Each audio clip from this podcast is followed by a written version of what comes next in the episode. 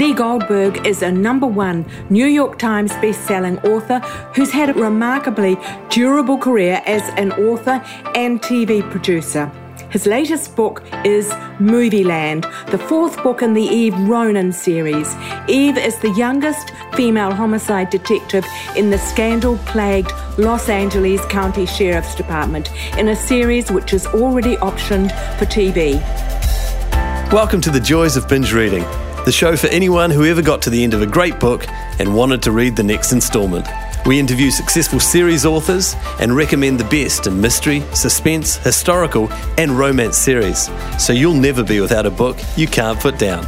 You'll find this episode's show notes, a free ebook and lots more information at thejoysofbingereading.com.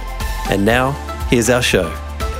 Hi there, I'm your host Jenny Wheeler, and in Binge Reading today, Lee talks about his ambition to develop Eve into the legendary status of fictional detectives like Harry Bosch in Michael Connolly's The Lincoln Lawyer series and John Rebus in Sir Ian Rankin's Rebus Detective series. We've got our usual free book giveaways this week, August Mystery and Suspense, links for the draw and all the other fascinating topics we get into on this episode on the website thejoysofbingereading.com. If you'd like to ensure you don't miss out on any episode, subscribe to our weekly newsletter for all the relevant links. And don't forget, you can get exclusive bonus content, including hearing Lee answering the Getting to Know You 5 Quickfire questions by supporting us on Binge Reading on Patreon. For as little as a cup of coffee a month, you get 5 quickfire questions, a behind-the-scenes newsletter featuring upcoming books and authors,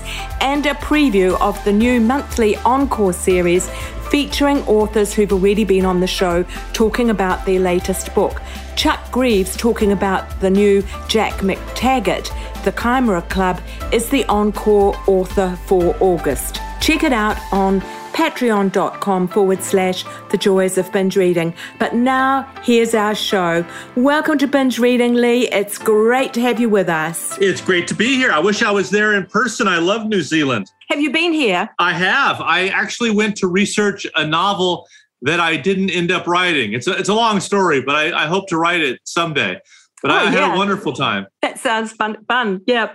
Look, you've had a truly remarkable career with an astonishing backlist in fiction, non-fiction, writing and directing for TV and publishing. And we'll get to talk a little bit about your publishing work a bit later on. But at the beginning, we're focusing on this latest book, just published, Movieland, which is the 4th installment in the Eve Ronin detective series.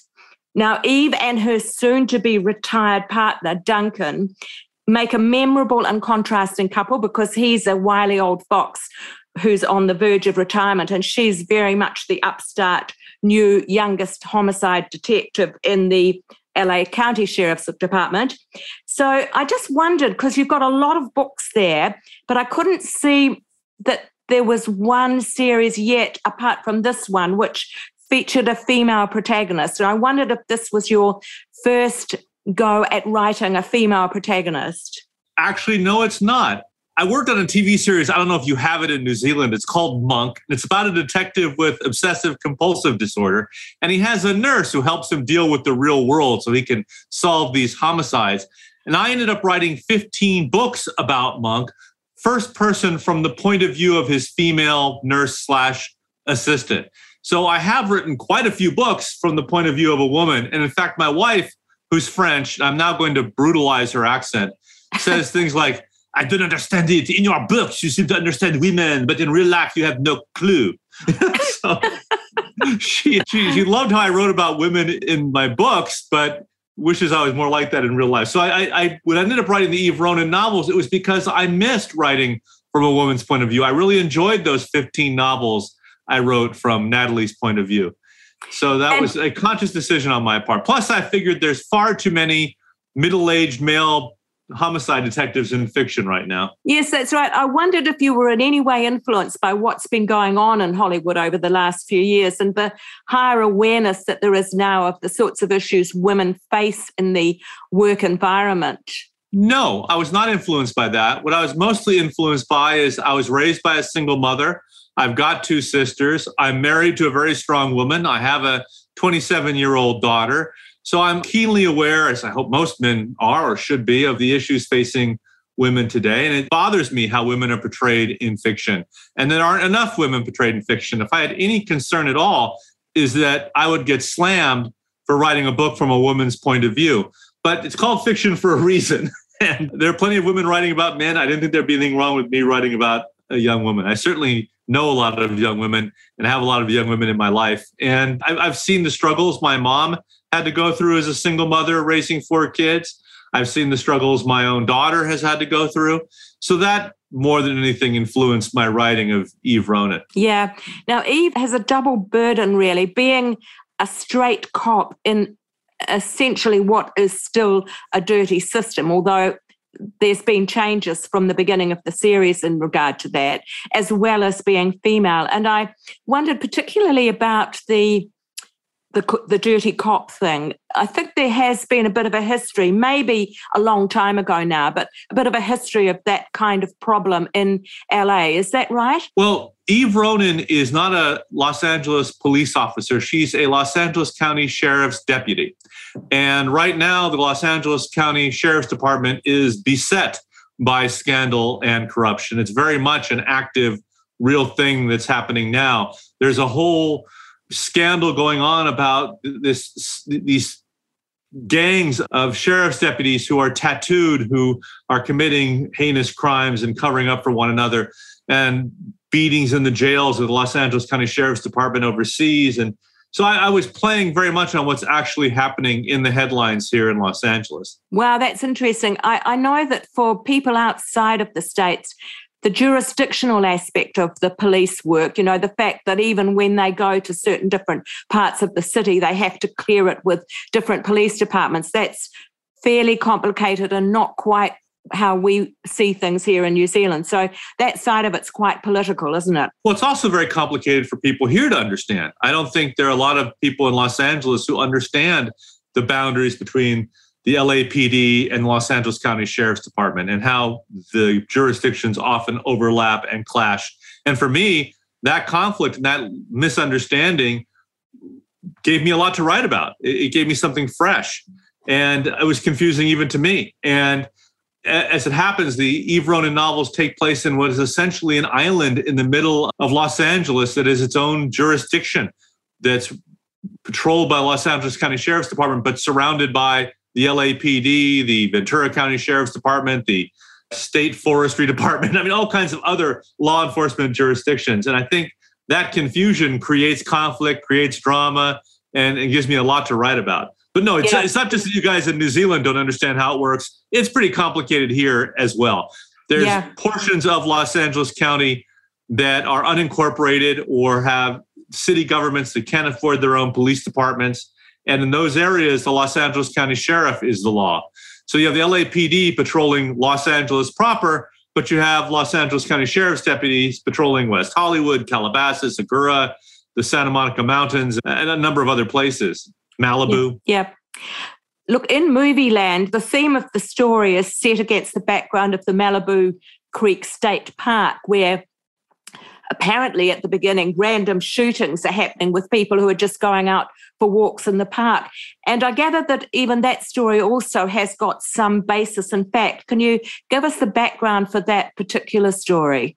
Yes, Malibu Creek State Park is not like Central Park in New York or something like that. It's a vast wilderness area that was at one time a movie studio backlot. They shot Westerns and science fiction and adventures. I mean, Planet of the Apes, Logan's Run, How Green Is My Valley, MASH, Lost in Space. I mean, a million Tarzan, Batman. I mean, a million movies were shot in Malibu Creek State Park.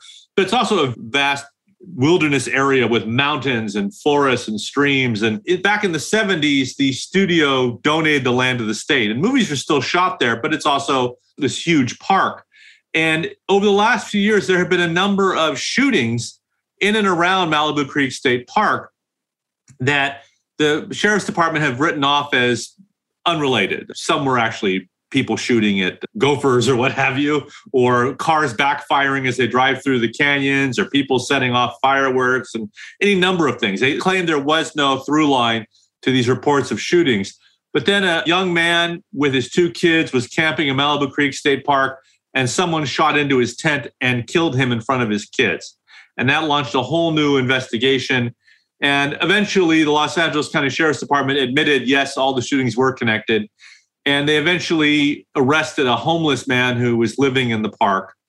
And that has not gone to trial yet. But even that arrest is open to controversy and second guessing. And there's still a lot of claims of a cover-up and an incomplete investigation. The investigating detectives were fired and are suing the sheriff's department. It's quite a scandal here. And I just thought it was a great basis for an Eve Ronin novel. I fictionalized it quite a bit and came up with my own solution to the crime, which has no bearing on reality, but it's a fun story nonetheless. It certainly sounds as if the sheriff's department has given you a very rich territory to mine. I mean, you mentioned the tattoos, and in Bone Canyon, book 2 in the series, that very much deals with these sheriffs who've all got tattoos in a almost like a secret society where they have loyalty to one another before anything else. Yes, that's all true.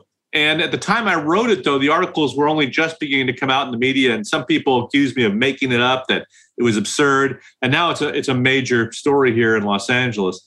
But the other thing that's rich about Malibu Creek State Park is, even if you've never been there, if you were to go there right now, you would have an incredible sense of deja vu because you have seen the park in Dr. Dolittle and MASH and so many movies that it's almost part of our shared cultural psyche worldwide. It has been so many fictional places. And that's part of the allure of Los Angeles. It's a real place, but it's also an imaginary one. I mean, just about every street has been depicted as somewhere else.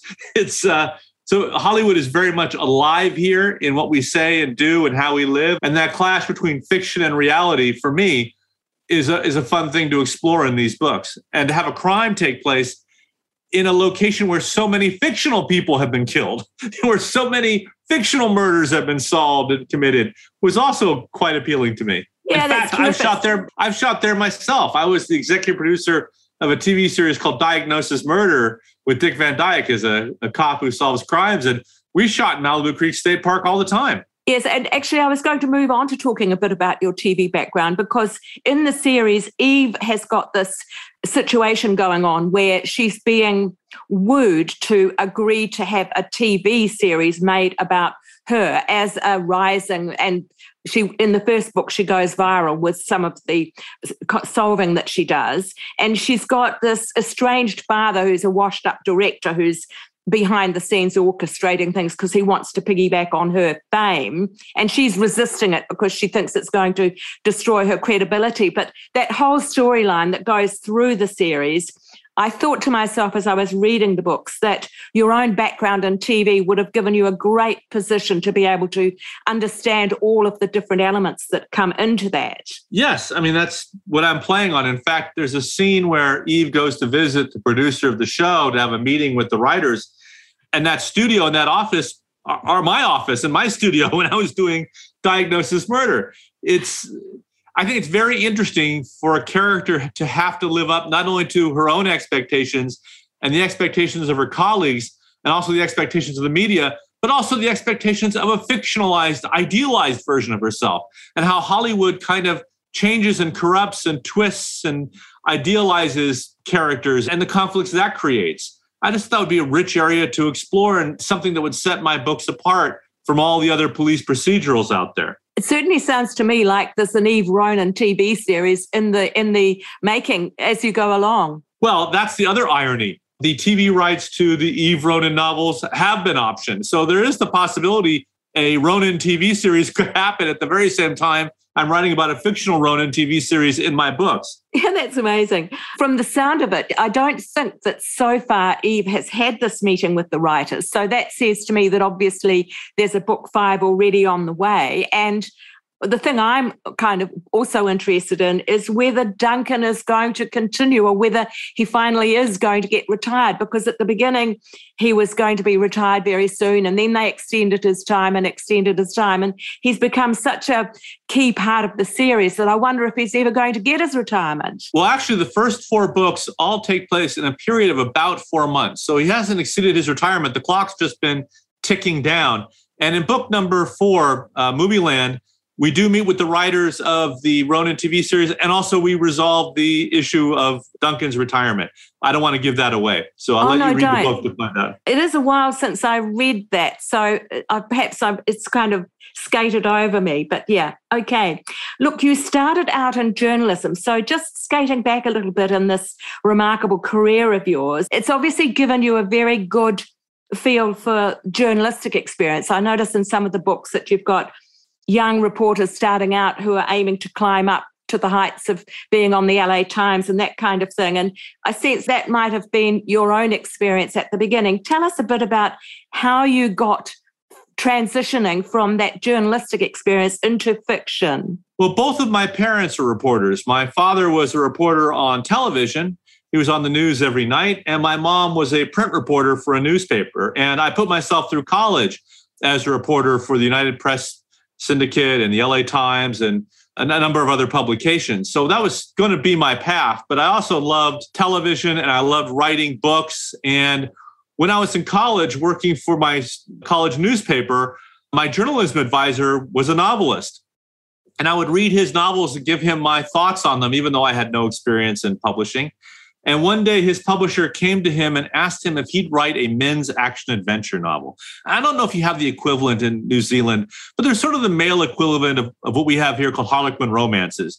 They were action-packed, exploitative kind of men's novels, had covers with guys with giant guns and women with gigantic breasts and explosions and car chases and stuff on the covers. And they had titles like The Executioner, The Destroyer, The Immolator, The Defecator, The Drooler. They all had E-R, O-R at the end. And my journalism advisor said he wasn't dumb enough, desperate enough, or broke enough to write one of these things, but he knew somebody who was, and he recommended me.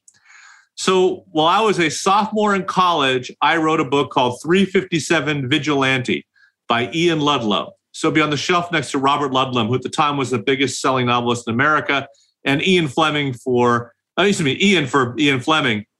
So people would go, Ian Ludlow, I think I read something by him. It wasn't bad. And this way I'd also be on the shelf next to Robert Ludlum, and I had boobs and explosions on my covers, and he had, Brandenburg Gates and hammers and sickles and symbolism of the Cold War on his book. So I figured I'd get his audience just from the covers alone. And my books came out the same week this guy Bernard Getz blew away some muggers on a New York subway train. And vigilantes were hot. My book became a national bestseller. New World Pictures bought the movie rights and hired me to write the screenplay. And I was in college at the time.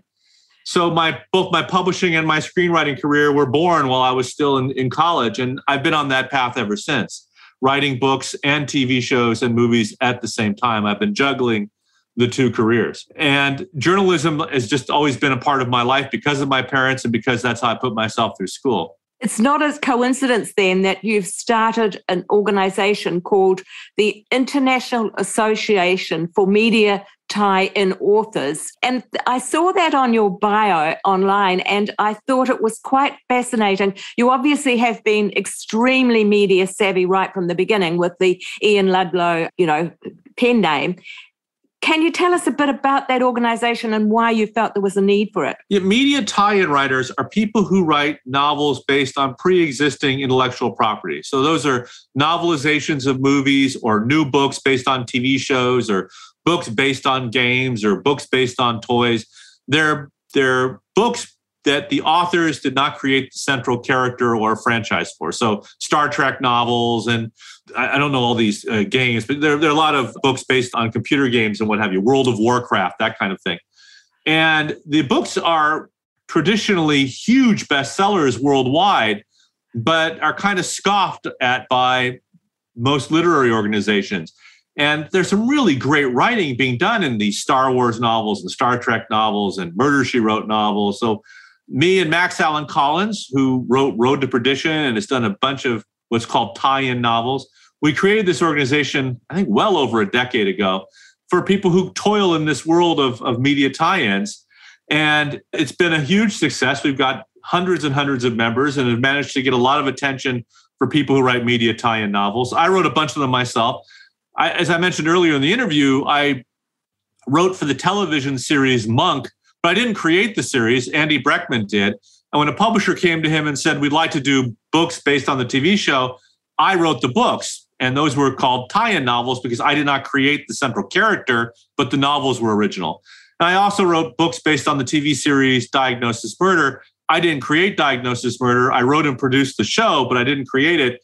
And I ended up writing 8 or 9 novels based on that series as well. So I had experience in the media tie-in world and was aware of the kind of disregard that media tie-in writers were held in, even though our books are among the biggest selling in the world. So that's why we started the organization. Great, yeah. And you look in the other direction too, in the sense that you're looking back with your publishing company, you're finding forgotten crime classics and republishing them. Tell us a bit about that side of your work. Yeah, years ago, right about the time that Amazon started selling ebooks for the Kindle, I decided to take my out-of-print backlist and release them as ebooks. I had regained the rights to the books, and I thought, what do I have to lose by making them available as ebooks or just rotting in my garage? And I had tremendous success doing it. So a lot of other authors came to me for advice. How can I get my out-of-print books into ebooks? And how do I get covers? And how do I get attention? And can I buy you a drink? Tell me how it's done. And so many people are coming to me asking me for that advice. But also there was an author I loved, a guy named Ralph Dennis, who passed away in 1988, drunk and forgotten and living in a bar, actually on a cot.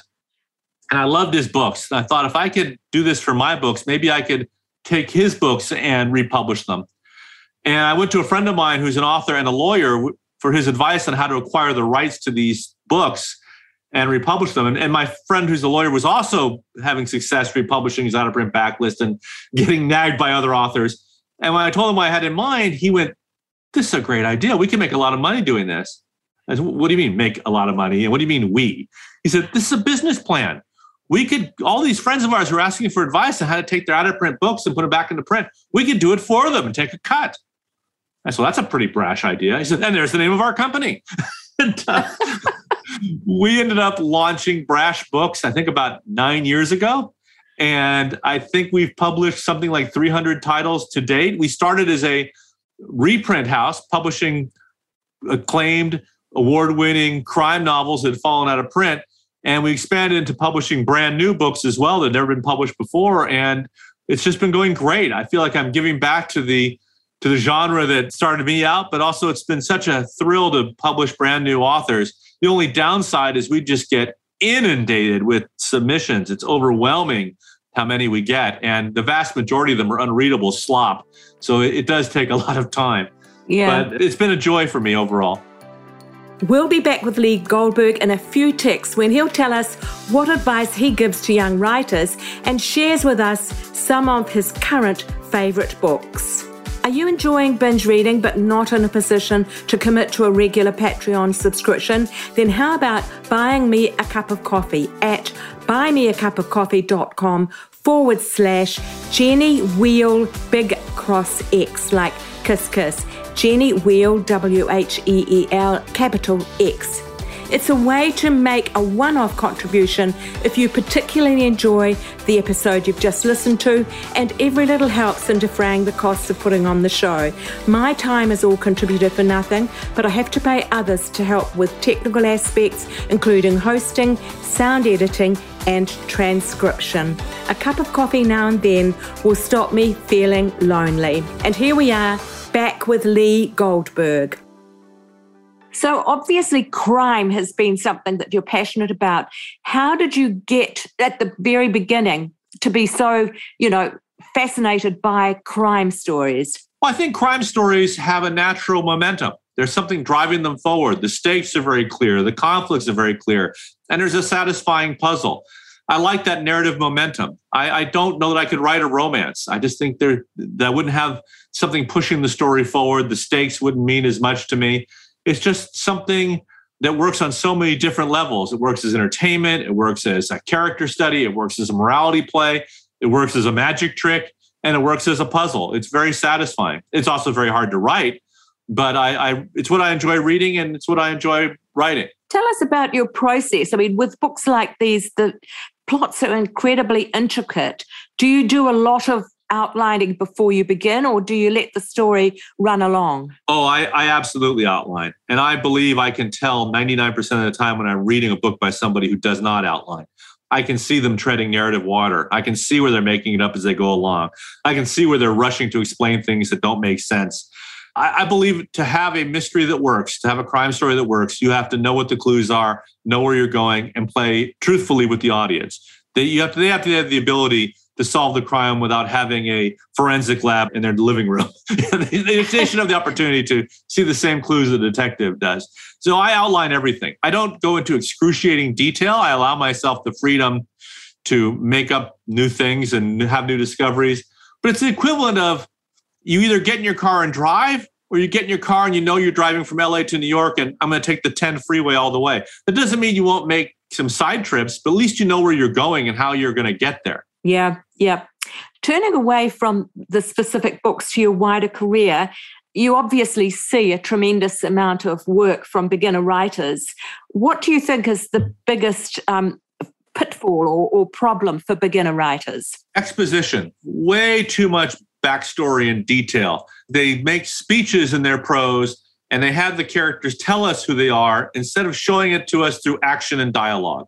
Move the story forward. If the scene doesn't have conflict, if it doesn't reveal character, then it goes.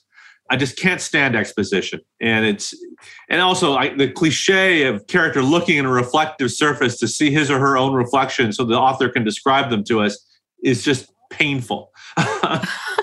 I also can't stand cliche dialogue.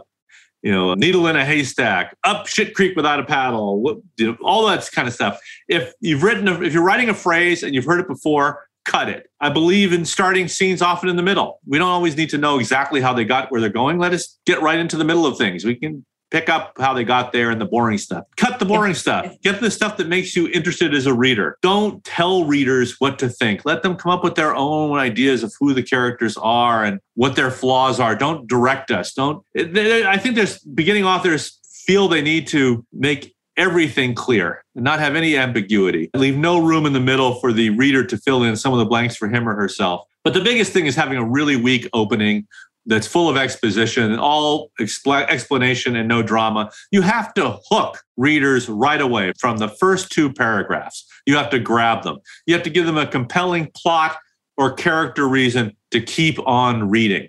And if you don't have that within the first few pages, your book's going to fail. Yeah. And I can't tell you how many submissions we get where the first 20 pages are a slog. The first 20 pages have to rock it, no matter what kind of story you're telling. Yeah. Even if it's a romance, you've got to start a book hot. You've got to get us right in. You got to tell us what the conflict is. You got to tell us why the reader should care, why they should invest themselves in the story. What is it about this story that's going to make them want to keep on reading until 2 a.m? You know, that's the key. Yeah. Look, this is The Joys of Binge Reading, and we're starting to come to the end of our time together. So I'd like to hear from you what you like to read. And it is a popular fiction podcast, but I'm sure that a lot of the reading that you do is likely to be popular fiction. Tell us who you'd like to recommend. Oh, I read across all genres. In fact, there's an Australian author I love, a guy named Gary Disher, who writes the Wyatt novels. They're fantastic. We've had him on the show, actually, Lee. Yeah. He's wonderful. He deserves to be known all over the world. I don't know why he's not. I mean, Jane Harper has broken through, and I like her books as well, but I think Gary Disher is so versatile. He writes so many different kinds of crime novels and literary novels. He's just a remarkable author. But I like Larry McMurtry. I like Jonathan Evison. I like Michael Connolly. I mean, I devour books, Westerns. And I just read Anthony Dewar's Cloud Cuckoo Land, which takes place across 3 very different time periods. I'm about to start reading Chris Pavone's Two Nights in Lisbon. I read a ton of stuff. Yeah. Look, looking back down the tunnel of time, if there was one thing about your career, that's writing, publishing, directing, that you'd change, what would it be? I would never have done Baywatch. Baywatch. Yes, I worked on the first season of Baywatch. That was living hell. And I'll have 2 big regrets. Baywatch and The New Adventures of Flipper, which was actually shot in Australia, in Brisbane. And why would you not want to work on those again? Well, it's no fun writing for a freaking dolphin, for one thing, or David Hasselhoff. Look, what's the next thing for Lee as author? Give us an idea of what you've got on your desk over the next 12 months. Well, I've got 2 novels coming out in 2023. One is called, for the moment, it's called Calico, and it takes place in present day and 1883, and they're connected by the same dead body. It's a modern-day police procedural and a period Western. It shifts back and forth in time. And I have a novel coming out in June of 2023 called Malibu Burning.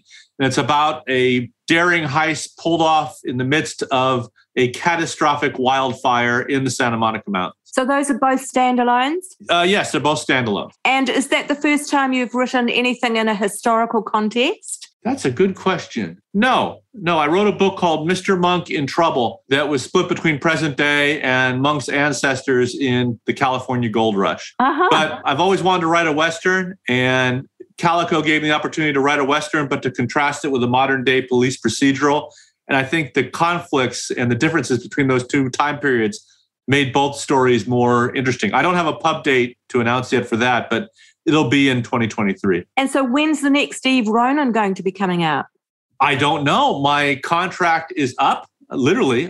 It's just ended. And I think whether or not there's a fifth Eve Ronin depends on how well Movieland does. My guess is that there will be, but I never know until I see those sales figures or until my publisher does. And do you have an idea about where the whole series is likely to go? Oh, yes. I know exactly where the series is going to go. I mean, there's a reason why I started this series with a woman who's 25 years old, who doesn't know what she's doing. She's in a job she doesn't deserve and hasn't earned, but has the expertise for, but doesn't have the skills yet to really master. I want to see her grow as a character. I want to see her find herself and develop the confidence she needs to have a long and steady career. So she's not Harry Bosch yet. She's not John Rebus yet. She's got a ways to go. And I can see this series going for 20 novels. Fantastic. That's a wonderful degree of foresight and confidence. Well, it all depends on the readers. Obviously, the books will only go on as long as they continue to make money for the publisher and reach certain sales figures. And so far, I've been very fortunate they have, but you just never know, especially when your contract is up. I signed multi-book contracts, and when those multi-book contracts expire, it's always a period of a little insecurity because you don't know what's going to come next. But I suspect the next contract will include a fifth Eve Ronin novel. Yeah.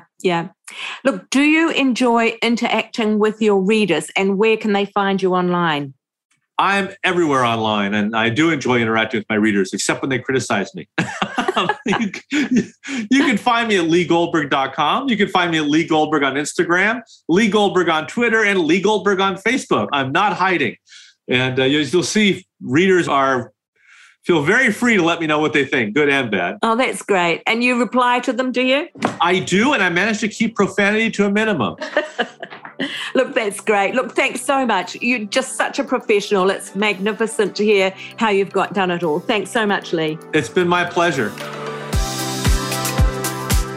Next week on Binge Reading, a change of pace from mystery to romance. USA Today bestselling author Pamela Ayres talking about her award-winning contemporary and historical romance, particularly focusing on her latest book, Book 11 in the Tavernisi series, Love Thief, a contemporary romance series. Says one reviewer, Love Thief is the perfect blend of mystery, passion and life-changing romance. That's Pamela next week. She's fascinating to talk to. That's it for now. Thanks for listening and happy reading.